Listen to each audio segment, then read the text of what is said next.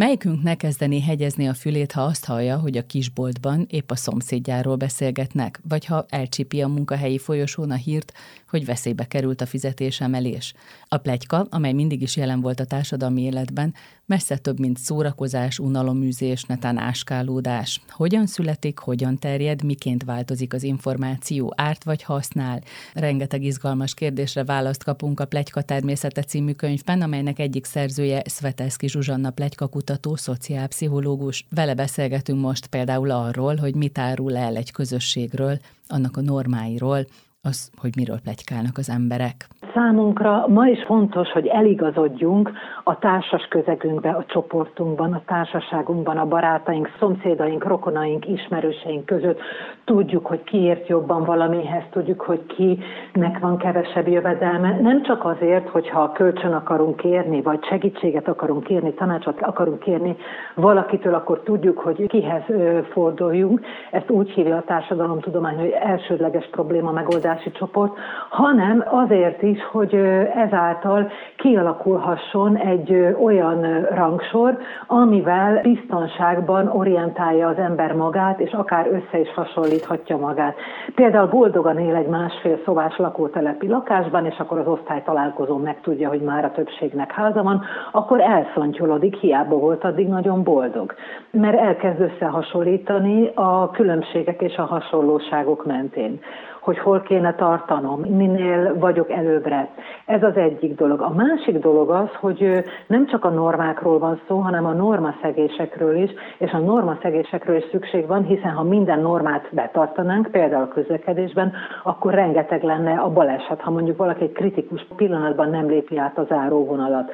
Éppen ezért a normaszegések segítenek abban, hogy kritikus pillanatokban elkerüljük a bajt, és abban is, hogy fejlődjön a társadalom. Gondoljunk csak Semmelweis Ignácra, ő egy nagy normaszegő volt, vagy a himlőoltás feltalálója Edward Jenner is egy nagy normaszegő volt, meg is kapták mind a ketten a magukét annak idején.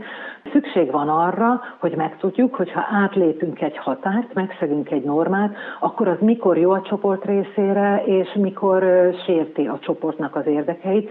A plecska ugye valójában arról szól, hogy valaki, és itt nagyon fontos egy név, egy tulajdonnév az ismerőseink közül, mit csinált, ami nem elfogadható, vagy mi miatt nem olyan, ami ennek tűnik, ami ennek láthatja magát, magyarul miért képmutató. Tehát azt mondjuk róla, hogy ő mindig milyen jól néz ki. Hát igen, de a gyerekei meg el vannak hanyagolva, jó lenne, ha azokra is figyelni egy kicsit, és akkor ebből kibontakozik ez a norma, hogy akinek gyerekei vannak, annak először azokra kell figyelni, és csak utána kezdjen el törődni saját magával, mert a gyerekek az elsők. Tehát ezt a kétféle dolgot támogatja, amiben a mai modern környezeti adottságokhoz igazodik a plegyka, és amiért fontos ma tudni a plegykáról, hogy mi ez a jelenség, miért alkalmazzuk, és mit tudunk vele változtatni, az az, hogy a társas közegünk nagyon megváltozott a közösségi média megjelenése miatt, és sokkal összetettebb lett az életünk, sokkal változékonyabb lett az életünk, tehát gyorsabban is kell követni azokat a változásokat, ami körül vesznek bennünket. Gondoljunk például arra, hogy mondjuk a 90-es évek elején volt abban egy elitizmus, hogy valaki gőgösen elutasította a mobiltelefon használatát, bunkofonnak nevezték a mobiltelefont, és hát néhány év alatt tűnt el ez a hiedelem, mert teljesen magától értetődővé lett, hogy mindenki mobiltelefon telefont használ, később pedig az, hogy a többség okos telefont használ. Tehát a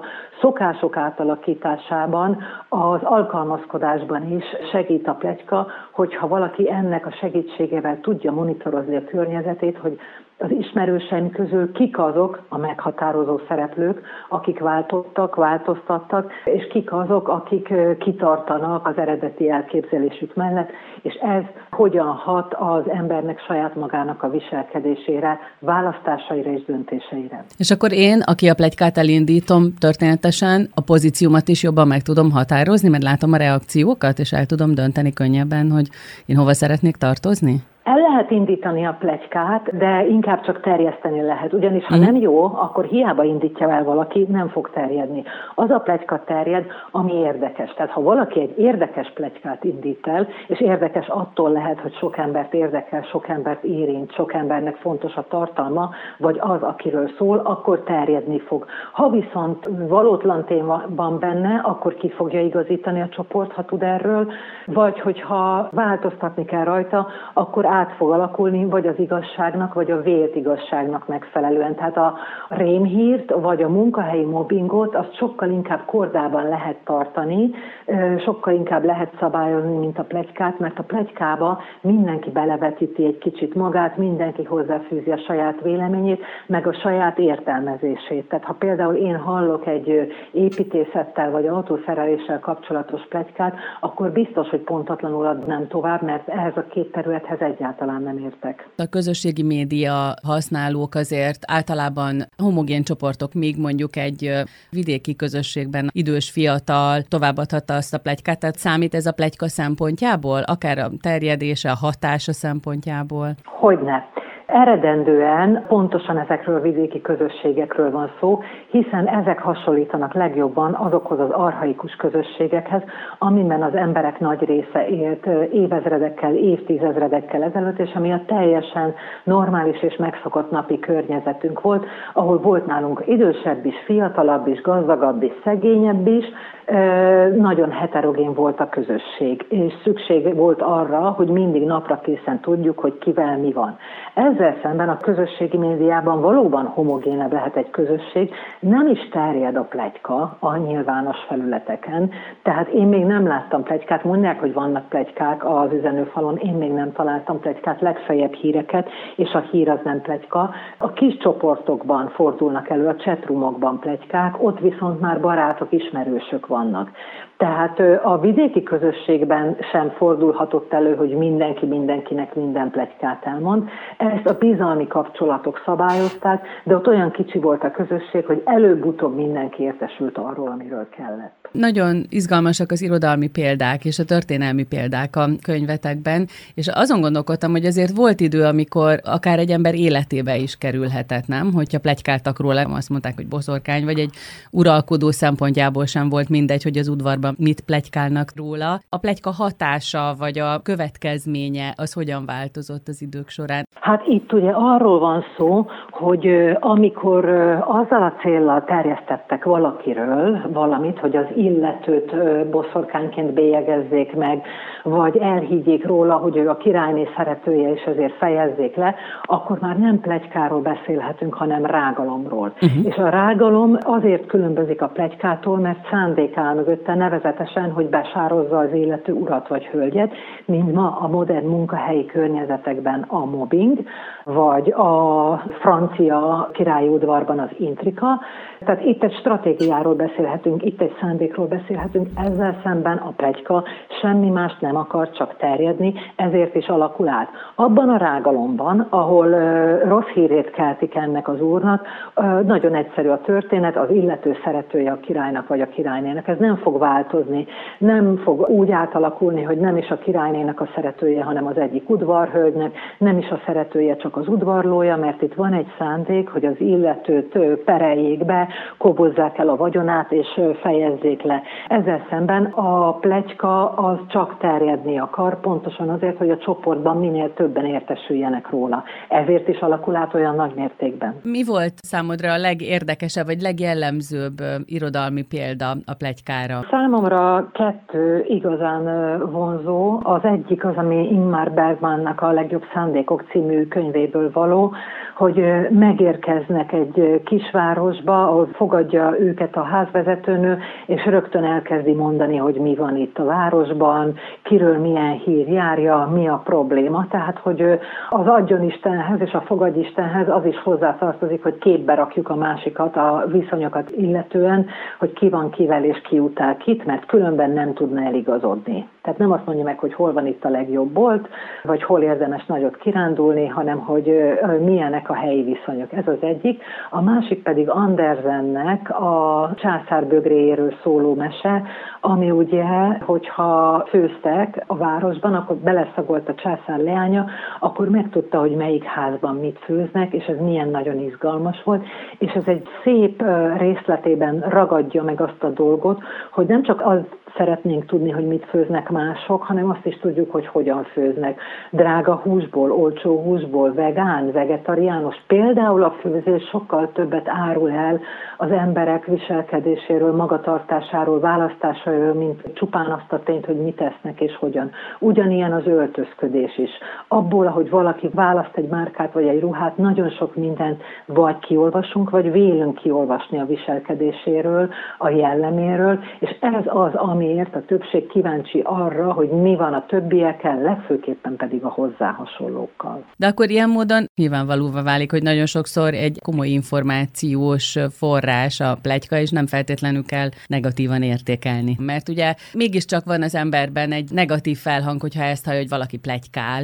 Hát ennek megvan az oka, mert a hatalom sose szerette a plegykát, ezért az úgynevezett szentírásokban is mindig elítélik a plegykát, és üldözték is sokáig a plegykát. Érthető ez az ellenszer, mert a plegykának van hatása, nevezetesen egy olyan hatása, amit a hatalom nehezen tud befolyásolni. Nem lehet kiállítani a kisbírót a dobbal az utca szélére, hogy közhírét étetik, már pedig nem fogadjuk el igaznak azt, amit Marcsi néni mondott Tercsi.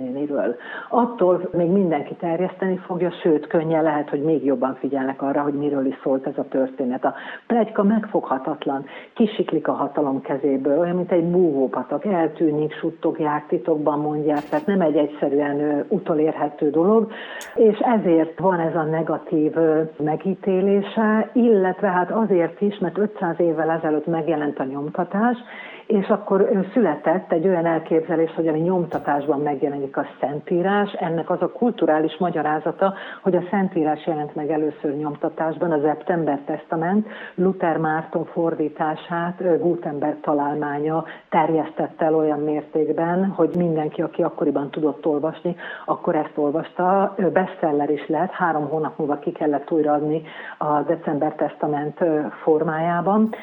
Viszont ekkor született az az elképzelés, hogy a plegyka az károgó öregasszonyok fecsegése. Holott nagyon sokszor tapasztalhatjuk azt, és itt én Don Corleone-nek adok igazat a keresztapából, hogy minden személyes kérdés, tehát sokkal döntőbb tud lenni egy kritikus pillanatban egy számunkra meghatározó fontos ember véleménye egy adott dologgal kapcsolatban, mint amit mondjuk a neten gyűjthetünk össze a kérdésről. Azt mondod, hogy a plegyka megfoghatatlan, és hát a könyv nagyon fontos, nagyon mai része az, ami a szervezeten belüli plegykáról és a plegyka kutatásról szól.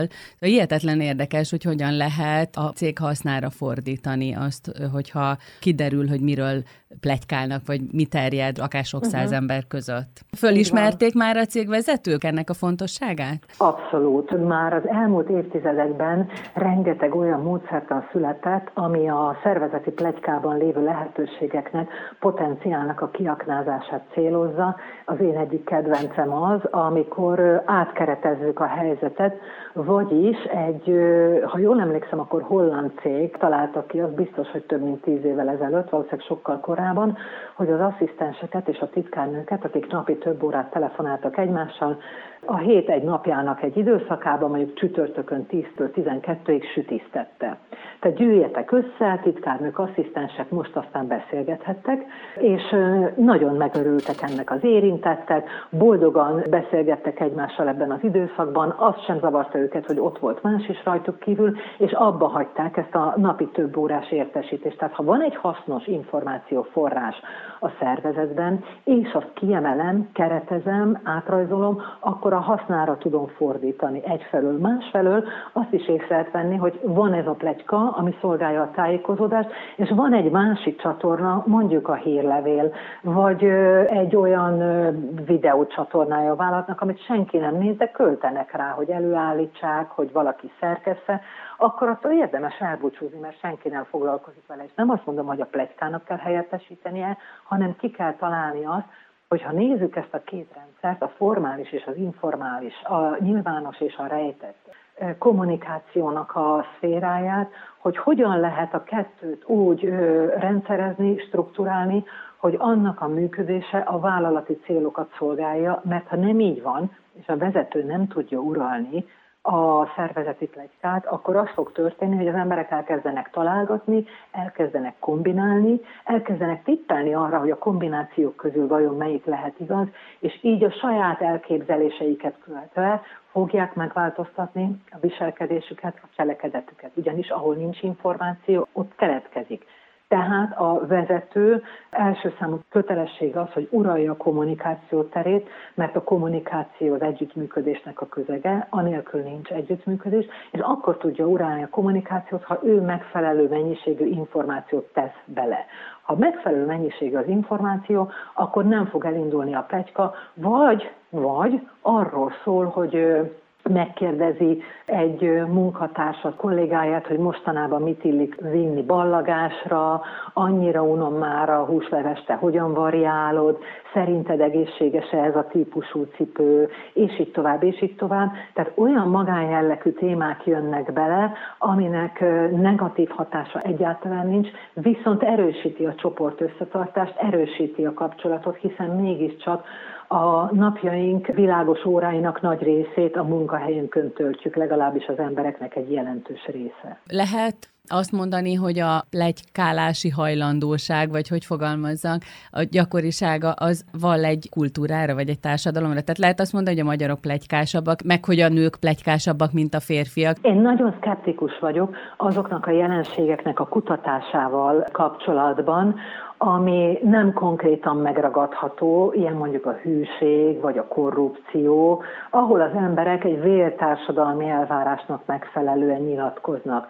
Tudjuk például, hogy az elmúlt évszázadokban, évezredekben, amikor leginkább a férfiak írtak, és az övék volt a nyilvános beszédnek is a legtöbb lehetősége, igen gyakran elmondták, hogy a nők mennyire plegykásak, és hogy ez milyen alantas tevékenység. Azám viszont, hogyha akár a könyvben bemutatott példákra is ránézünk, látható, hogy ez megváltozott az elmúlt évtizedekben. Gyönyörű például Hrabálnak a leírása a plegykáról, ahogy a férfiak a kocsmában plegykálnak, és manapság már a férfi plegyka kutatók közül is egyre többen mutatnak be olyan eredményeket, ami arról szól, hogy korán sem biztos, hogy a férfiak kevesebbet plegykálnak. A saját személyes véleményem az, hogy a férfiak többet plegykálnak, de a nők jobban. És a nemzetekre lehet ilyet mondani? Ha egy olasz fogja kutatni a finn plegykát, vagy egy lengyel ember a kanadai plegykát, akkor ezek nyilván nagyon szubjektív megállapítások lesznek, tehát vagy egy nemzetközi globális skálára lenne szükség, ahol elhelyezhetjük az országokat, és itt meg kéne állapítani azokat a sarokköveket, hogy mi mentén minősítjük a plegykát, és ehhez a mérőeszközhöz képest mennyire tekinthető plegykásnak a spanyol vagy az észt nemzet. Tehát vagy egy ilyenre lenne szükség, vagy hát megfigyelhetjük az informális kapcsolatokban zajló kommunikációt.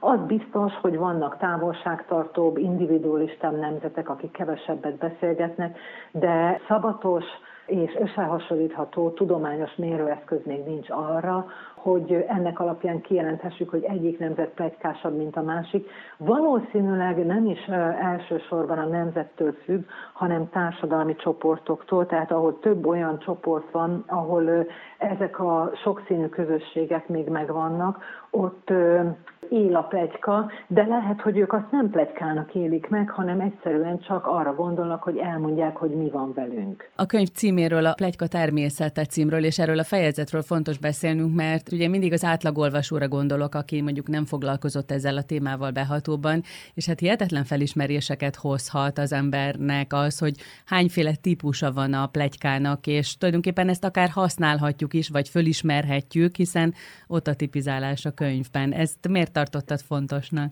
Pontosan azért, hogy el tudjuk választani a plegykát attól, ami nem az, egyfelől, másfelől pedig, mert a plegyka ugyan egy egységes jelenségnek tekinthető, mégis vannak jellemzői, ami vagy egy adott korcsoportra jellemző. Gondoljunk például a tizenévesek vagy a huszonévesek plegykáira, akik tanulnak, munkaválasztás előtt állnak, párválasztás előtt állnak, tehát nekik mi a jellemzőjük, vagy a gangona nénik plegykájára, amit megint csak más határoz meg, más ural, illetve minden ember életében vannak olyan helyzetek, olyan szituációk, ahol az adott plegykatípusok előfordulnak, és hogyha ezeket tudatosítjuk, mint minden esetben, ha valamit tudatosítunk, akkor abban nyújt segítséget, hogy rálássunk, magyarul egy kis távolságot tartsunk, és hogyha ez megtörténik, akkor már könnyebben vesszük észre a saját életünkben, könnyebben látunk rá arra, ahogy más él ezzel, és akkor jobban is tudunk viszonyulni hozzá, nem feltétlenül kerülünk annyira a hatása alá, vagy nem esünk kétségbe annyira, ha éppen rólunk szól a plegyka. A plegyka természete Szveteszki Zsuzsanna és Bodor Eranus Eliza rendkívül érdekes könyvét a Tipotex kiadó jelentette meg.